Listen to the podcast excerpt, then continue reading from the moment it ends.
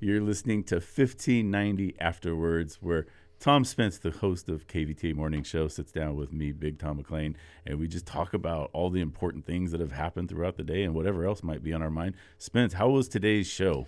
It was fun. Had a lot of good times. We're going to talk about a few of the big highlights, including old boss, who I worked with for 30 years. He went on to other things in the community, but his son is a terrific athlete. I want to highlight that. Hypnosis, we've got that with the Dodger. I want to talk about museums. You've got a bit on museums. But first, I want to go back to the Brits. Loving the Brits and everything that they do. And I never make fun of somebody else's pomp and circumstance because it means a lot to that community and that country. It seems dopey to us, but I always wonder, you know, what do we do from the outside where they go, Americans really do that? Right. You know, it's got to be, but it's native to us. And this whole ceremony that everybody's been talking about for quite some time now is King Charles, the king becoming the king. And I will say the outfits they wear, what did that generate from? You know, because you look at the stuff that you would never wear anywhere else. So like after the Academy Awards and somebody's wearing a nice suit or an outfit, the next day, TJ Maxx has a knockoff. So, ladies, that $23,000 gown she was wearing, you can now get for $23.50. Yeah, exactly. It's not going to happen with the Brits. It's a little more flammable. Yeah, it's and it's just funny. But one of the things they have is the Sovereign Orb. Oh. And it's the, if you look, he's walking around with this globe that has a cross on the top. And apparently the Sovereign Orb goes back to like 1650. Oh. It's really old. And it identifies the three continents from back then, and it's just part of their history. So he's got the scepter, and he's got the orb. Now, when I look at this, I think, what is this, Lord of the Rings? Yeah, right. You know, it just seems weird. So we were going over it in the morning show. What do we have that's like that? Oh, American, you know, sometimes I think like the Pledge of Allegiance is done in inappropriate places, or not inappropriate, but just not necessary places. Every once in a while, I'll be like at a breakfast or something, and they'll be like, hey, let's stand up. And I'm like, I just got my bacon. Yeah, like, what are we doing this for? Like I've pledged my allegiance to, and I've served my country, so I think I can, I don't think we have to do all that. You love the flag. The other thing that we do that many countries don't do, and it's funny you bring up the Pledge of Allegiance, it's the national anthem. I get a little bothered because I do. I'd never served, but I honor because my dad served and brothers, uncles, all those folks served. I had many friends that served. But when people are singing the national anthem, like at Knights games, the Las Vegas Knights, and they scream out, Knights, because I think that's tacky. Yeah. And it's like, you know, it is our national anthem, so let it go. So maybe some other countries look at it and say, what's the big deal? It's a song. I don't know. I got to tell you, for a couple of kids who went to see the St. Louis Cardinals take on the New York Mets with my uncle, I forget his name now, Uncle Max? Anyways. Our uncle took us to a game out there, and that was the first time I heard somebody do it, the home of the Cardinals, and we thought it was endlessly fascinating. We thought it was so funny. Couldn't stop laughing. And with that kind of thing, it's like, I get it, but in some, like when people start cheering, I'm saying, wait till the end. Yeah. Black Hawk fans were famous for cheering through the whole anthem. And it's one of those reminders, you know, this is our country. There is a moment, but like you were pointing out, and I think it's such a great point, we play it a lot. If you're a Major League Baseball player, you know, it's honor the flag at the beginning. That's 162 times. And that's the interesting thing. So maybe that is one of our one of our idiosyncrasies that's unique to this country. Right. So it's funny, but when I watch the Brit thing, all those people can't be wrong. They love it, they honor it, and it's their things. But it's like, what are they doing now? Yeah. They just tapped him on the head with something, and they're putting this, like I said, it looked like the imperial margarine crown on the guy's head. And it's like, okay. We need to relook at we need to reevaluate how we do things. Let's update our stuff a little bit. Yeah, bring it into modern times. Can I have some chips and bangers, please? Yeah, that's what I want. But again, for the Brits, it's fantastic. A lot of people watched it, and good, right? Right, I think so. Right by them. Yeah. And the Brits gave us a lot of excellent rock and roll. Do we know how many days off they got for that? I think there was one official holiday. Yeah, one official holiday for those folks. But thank goodness for the Brits, from the Beatles on up. They gave us a lot of good rock and roll music, so we have to go with that. Want to flip over to baseball now. Syndergaard, a pitcher who's now throwing with the Dodgers. Yeah, no Syndergaard. Had a lot of issues, and he's turned to hypnosis. Mm-hmm. And the Dodgers actually have on their squad, they have a mental skills coach. Oh, I like that. The coach is mental skills. Mm-hmm. So when you look at the new age of things, you know, before it might be, you know, weightlifting, might be various physical fitness people, but now they're dealing with mental skills and fitness. And this gentleman recommended that Syndergaard go through some hypnotherapy. Mm-hmm. Have you ever done hypnotherapy? I've never done hypnotherapy, but I have. There's been attempts to hypnotize me within the, you know, confines of a comedy club, and it usually didn't work well. I think there was one time where I kind of went into a trance, but then I realized, oh, this is something I could do on my own. I don't really need to follow his guidance. And that's exactly what I felt. But my interesting adventure with hypnosis, I was at the Oaks Mall years ago, back in my weightlifting days. And one of my weightlifting buddies was there, and there's a hypnotherapist who was doing a stage show. Mm-hmm. And a huge crowd there. And my buddy says, I'm going to go up and get hypnotized. I go, you're kidding me. No way. He went up there, got hypnotized. The guy put him between two chairs, head on one chair, heels on the other, and he stood on him. I knew this guy. So right then I thought, this is real. Mm. And it bothered me because I told the guy afterwards, I said, I'm going to pay for sessions with you. I want to see what this is all about. But I had the same thing. I would be in there and I would relax and he would put me through, you know, you do this, you're doing that, you're doing this, you're doing that.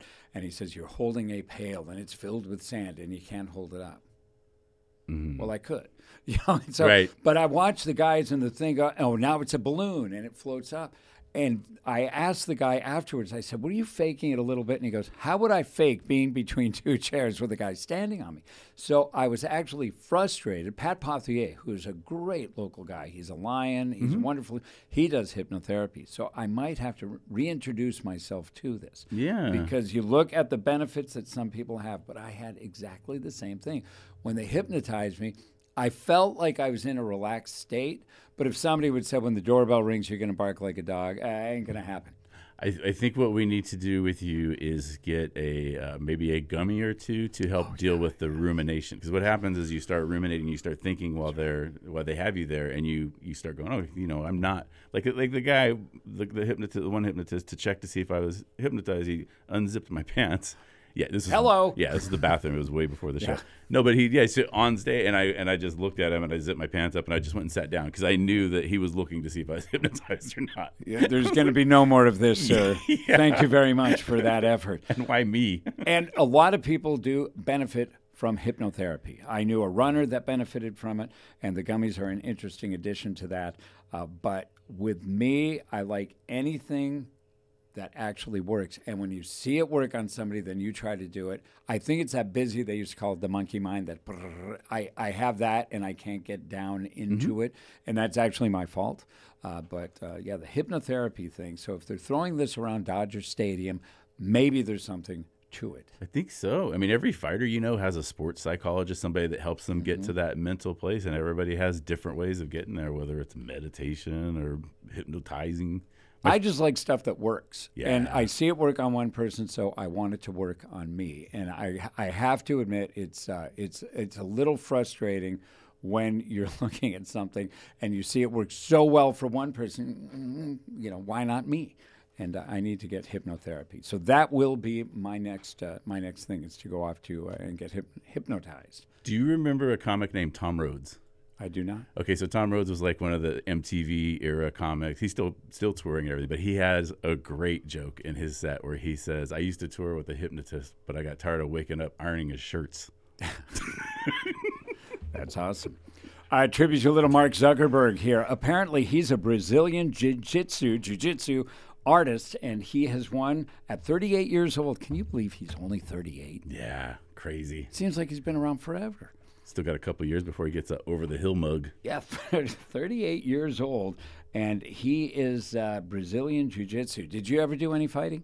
I never did any sanctioned fighting. I had the mean streets of Sacramento fighting, which wasn't never necessarily fun. But no, a couple of fist fights though. Yeah, and I do have a lot of friends that train in various martial arts and stuff like that, and it is something that you can pick up at an advanced age. There's people that I know that are. What are you saying?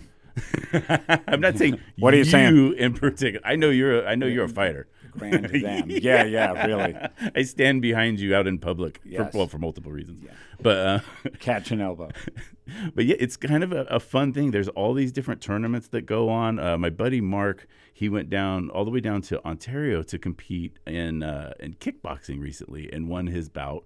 And you're like, and it's something that he did at the age of 45 for the first time, took a kickboxing bout. You know, and He's been around different martial arts and stuff like that, but that's a different discipline than BJJ or boxing or anything like that. And when I look at this, I think, I go to the gym and I lift weights, and it takes me about an hour to do that. And I get strong and I get healthy, but if you take a martial art, you get strong, you get healthy, and you can defend yourself. Right. You know, a weightlifter is not necessarily and quite often a very poor fighter. Right. Because he just thinks, look at my muscles, and then a guy just waxes him. I've seen it happen way too many times, that the guy that looks like nothing who can go. Yeah. I don't know if they're real or not. I'm really hesitant to promote anything that I see on the internet, but there is a guy, he's kind of an older guy, that his whole thing, he makes these pranks where he goes around and he bumps into big weightlifting dudes on purpose at the gym really hard, like to see their reaction. To see if they'll go. Yeah. And not many of them do. Yeah, and generally the guy that can fight can do it. So I think for the discipline and Zuckerberg, like he needed something else you were good at. There you go. Speaking of being good, Jake Earhart, his dad was a sales manager here for decades, literally as long as me, like 30 years. You know Chip. Oh, yeah, Chip's great. And his son, Jake Earhart, is a champion water polo player for USC, and he is up for an award, and this is the Peter Cutino Award for water polo. It's like the Heisman for water polo. Oh, it's nice. A huge, huge deal. So as we were going through the show this morning, Oxnard John calls me up, and Oxnard John's always got trivia of some kind. It turns out Peter Cutino, from 1958 to 1963, was head water polo coach and swimming coach at Oxnard High School. Oh. Where his teams compiled a 64-8 record, 5 county championships, and several Southern California championships, while his water polo team went 80-12 overall. So this guy just went through the ranks and kept going. In 61, his team played El Segundo High School, coached by 1964 Olympic coach Uri Sari, and this man just kept going and going and going. Won titles, his son was incredible, and it ends up the trophy is named after him. And this is what Jake Earhart might win, which is, again, the Heisman for water polo players. That's so cool. And the guy came from Oxnard as a coach going all the way back to 58 to 63. So one, Jake, way to go. He's another guy. Funny story on Jake that his dad told me. When he got headhunted out of El Rio to go to Oaks Christian, it happens, folks. Mm-hmm. Oaks Christian sees this wonderful athlete and says, hey, want to come over here to this school and maybe go to school for free? Right. It's like everybody had their hand up. When he walked on campus, he had to go through, I guess it was the beginning of the sports season, so all the coaches were there. Apparently, every football coach came running towards him, wanting him to be like a wide receiver. What are you doing? I play water polo. Where are you going to go with water polo? Well, he got a free education at SC. Yeah, wow. That's so cool. And water polo is a sport that is really, it's actually really popular in America. It's becoming more and more popular, and it takes really great athletes. When you look at water polo, it's one reason why I love ice hockey so much. My son played it, so I got sucked in. Your kids are playing it now. Yeah. And you really get pulled into the sport. But the thing that's neat about it, like with lacrosse, you run and you've got the thing with any other sport. But in water polo, you not only have to be great at the throwing, you have to be able to swim. Yeah. And in hockey, you not only have to be great with all the manipulation of the stick, you have to be able to skate. Right. And it's two disciplines thrown into one sport. So when I watched water polo, because a man upstairs, Chip, I started looking at this sport. It is wicked. Yeah. It is so exciting. It's thrilling. And you're watching this, you know, team's up by 4, it's tied, they're back and forth. And I'll tell you, the amount of aggression and punishment. Very physical. It's nuts. So, way to go, Jake Earhart. And nice work. I hope you win, dude. Yeah. He's going to get that award up in San Francisco. Been to a museum lately? Well, I haven't been to a museum lately, but we've been looking into some of the museums around the country because, you know, as Tommy's really getting into the battleship stuff, and, you know, we talked about the SS Cooperstown recently. So I was looking up some of the different Titanic museums. There's a huge museum shaped like the Titanic in Tennessee. And so I'm looking at the website, and it says, I think it said something like 800 Titanic relics, which I thought was kind of amazing since we've only gone down to the Titanic a few times. And as far as I know, they didn't grab a whole lot of stuff. You know what I mean? Yeah. As I started delving into this website, the what do you think they're actually advertising there? They're not advertising relics from the Titanic, the ship, the movie. That's right. Really? So what they have. And they're not saying, they're not coming out and saying that. They're not saying the major motion picture Titanic. They're saying we have all this memorabilia from the Titanic. And it's the movie. Oh, yeah, God. And you know the gigantic port in Tennessee. Sure. I mean, they've got to put the museum right there for the ship to pull up. Do they have the door? What do they have from the movie? What is the thing? How many people go in and go, what? Yeah, exactly. Like, wait a minute. What? Because the funny thing about the Titanic, and there's many funny things about the Titanic, but I got to go to the Halifax, Nova Scotia, when we were on a cruise once. We went in there, and it was really remarkable. And these guys, and there was 5 nerds, one of them totally cool. The other guy, when I walked up and started asking questions, he's like, yeah, I'm busy. And they're doing their very delicate work. There was another guy that was just a talker, and he was just spectacular. And this guy was telling me all about, and he showed me, he said, see this little door here? This is where the ship broke, and this is where this happened. This guy was so into it. But it was Halifax, and it's part of the tour because that was the end for part of the tragedy of the Titanic, where the burial occurred for the victims. And it was really, really interesting. The Titanic in Nova Scotia, this one here, the website I'm looking at, is 1912 to 2012. That was a 100-year anniversary of that, but your son is all in. Yeah, he is definitely all in. I mean, he makes sure that we get our, you know, trips to the La Janelle at least once every week or every other week, and he's always got brand new facts about all this stuff. He's currently reading a book that you gifted to him about Shackleton. Is it Shackleton? Yeah, Shackleton. Yeah, and it was and so he's in the middle of that, and I'm like, yeah, I want to know all about it, bud. So it's an amazing story, and there's so much on that. I knew he was in when he phoned into the show when you were here one morning, and he kept saying she, her manager, her, and the way he was referring to the ships was with this, you know, incredible passion about, you know, what they were historically, rather, this boat sank, and just the way he was very descriptive in a way that was beyond his years. Yeah, and he really is. He's never, like, he doesn't sit here and go, okay, I know all this stuff. He's constantly looking for more. Kind of like where I'm at with baseball right now, where I'm like really into the dead ball era, going, why don't we know all this stuff?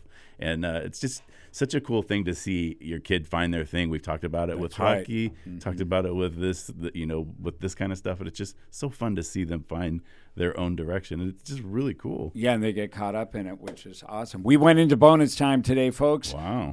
It's our 1590 afterwards. I think we've got to change the frequency to 1850, but that's okay. But yeah, love the museums. I got to get hypnotized. Go, Jake, and love you, Brits. Absolutely, and thank you so much for listening to 1590 Afterwards. We'll see you at the museum in Tennessee.